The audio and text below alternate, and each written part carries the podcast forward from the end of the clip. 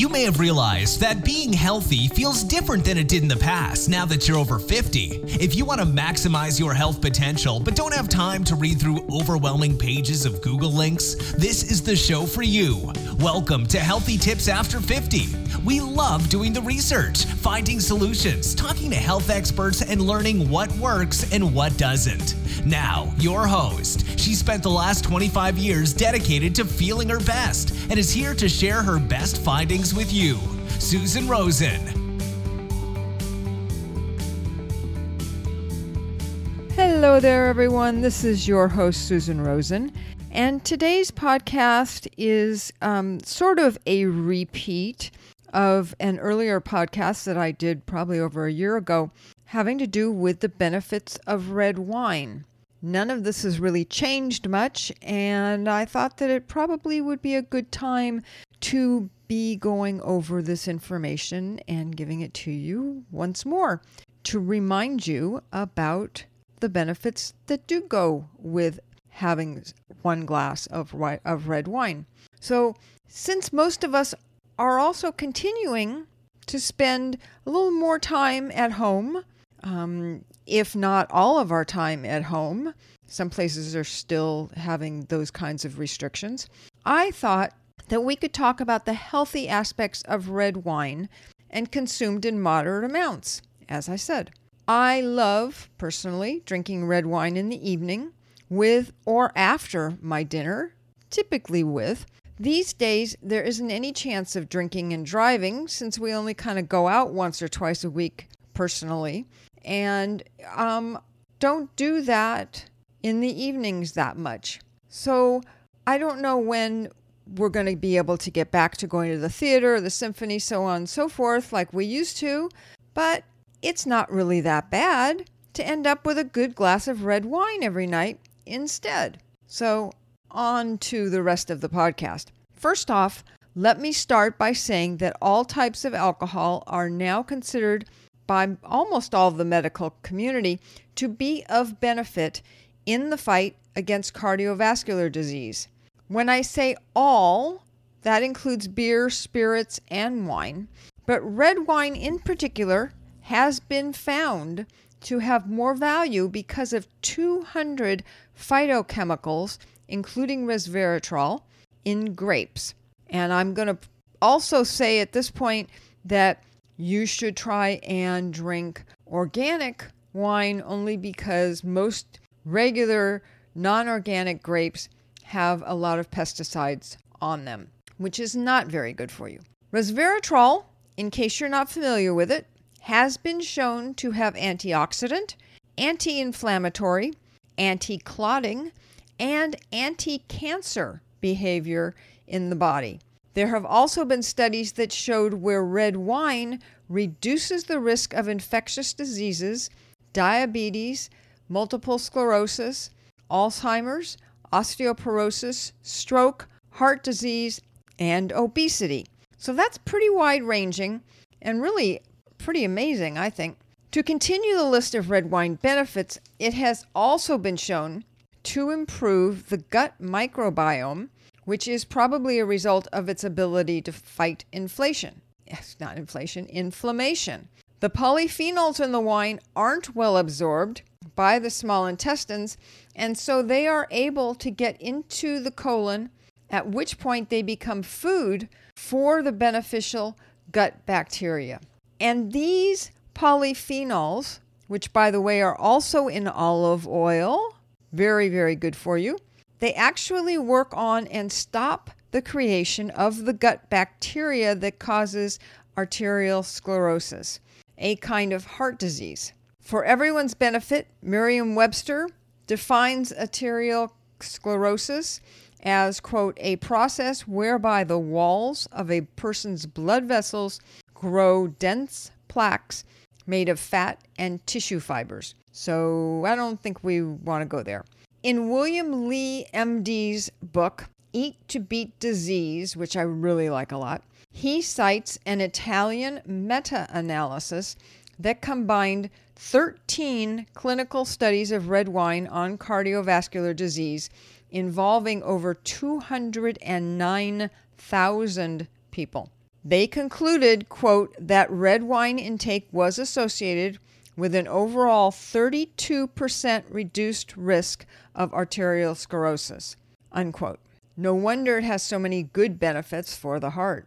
Dr. Li's book also talks about how red wine improves the gut microbiome by reducing inflammation. He cites two separate studies from Spain on the benefits of red wine. The first studied, quote, the effect of drinking the equivalent of a large glass of red wine every day, unquote. After four weeks, they found that the polyphenols led the bacteria to create three kinds of metabolites that have, quote, beneficial anti inflammatory properties, unquote. A second study, also from Spain, quote, found that drinking only two thirds of a glass of red wine daily correlated with lower blood levels of a DNA damaging toxin, which is a marker of aging, oxidative stress, and cellular damage in the body. Unquote. Dr. Li's Angiogenesis Foundation conducted its own research to identify the red grape varietals with the highest, I'm going to see if I can pronounce this correctly, anti angiogenic acti- activity, which is the formation and uniqueness of blood vessels. What they found was that Cabernet Sauvignon Cabernet Franc, and Petit Verdot were the most, quote, potent angiogenic wines of the six they studied. Not sure I'll stop drinking my Merlot and Pinot Noir along with these three, but I will look at getting more of them. We'll see. Moving down into the colon, Dr. Li also cites a study from Epic, Norfolk, that followed over 24,000 people for 11 years. That study found that one glass of red wine per day, quote, was associated with a 39% decreased risk of colorectal cancer, unquote. That study in particular caught the attention of my husband enough that he's going to start joining me sometimes in my daily glass of red wine, although I don't always make it every day. But that's another story. One more area where red wine studies have found benefits, also from Dr. Li's book. I do love that book, by the way. Research at the Taipei Veterans General Hospital in Taiwan looked at the stem cells of 80 people in their mid 30s who drank either a half glass of red wine, one can of beer, one shot of vodka, or water every day for three weeks. Everyone at the start of the study had similar blood pressure, stem cell levels, and other physical readings. The study group's blood work after three weeks showed that the red wine drinkers had a twofold increase in the levels of blood vessel stem cells, which would be able to form new blood vessels and survive, which the other study subjects didn't have. The wine drinkers' blood vessels were able to dilate 35% more than the other drinkers' vessels, and they also had a 50% increase in nitric oxide levels, which is a fundamental signal that not only helps blood vessels dilate, but aids healing and gets stem cells to activate. After this long list of all these studies detailing the benefits of drinking red wine, you're probably wondering if I am suggesting that everyone should start drinking red wine. Well, I'm not. Wine and other types of alcohol don't agree with everyone. Not everyone likes the taste, and not every, and everyone can drink just one glass. All of these benefits are really more for the people who enjoy a glass of wine in the evening with their dinner, or these days maybe in the afternoon, now that we're coming up on the summer. Actually, spring is here with some fruit or cheese. I want them to keep enjoying that glass of wine, but I also don't want them to make it two or three or four glasses at a sitting. This data and other data as well shows that having more than one glass for women or two for men is not healthy and will absolutely negate all of the positive benefits found in all of these studies. As they say, all things in moderation. One last item is that the Mediterranean diet acknowledged to be the best diet for good health and longevity, has a, as in one, daily glass of red wine included. So remember when you sit down to have a nice glass of red wine, don't have a second or a third. One glass a day will also make the bottle last longer, and you can savor the flavor and the many health benefits in it. I'm going to continue that practice for sure. That's it for this week's podcast. I hope everyone continues to stay safe and healthy.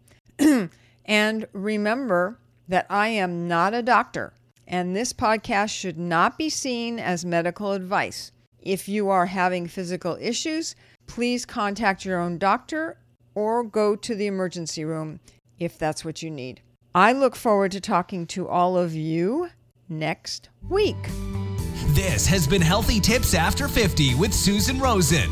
To stay on the cutting edge of the most effective health strategies, subscribe to this podcast and let us know what you thought of the show with a comment or like on iTunes. Visit healthytipsafter50.com for this episode's show notes, more resources, and free offers.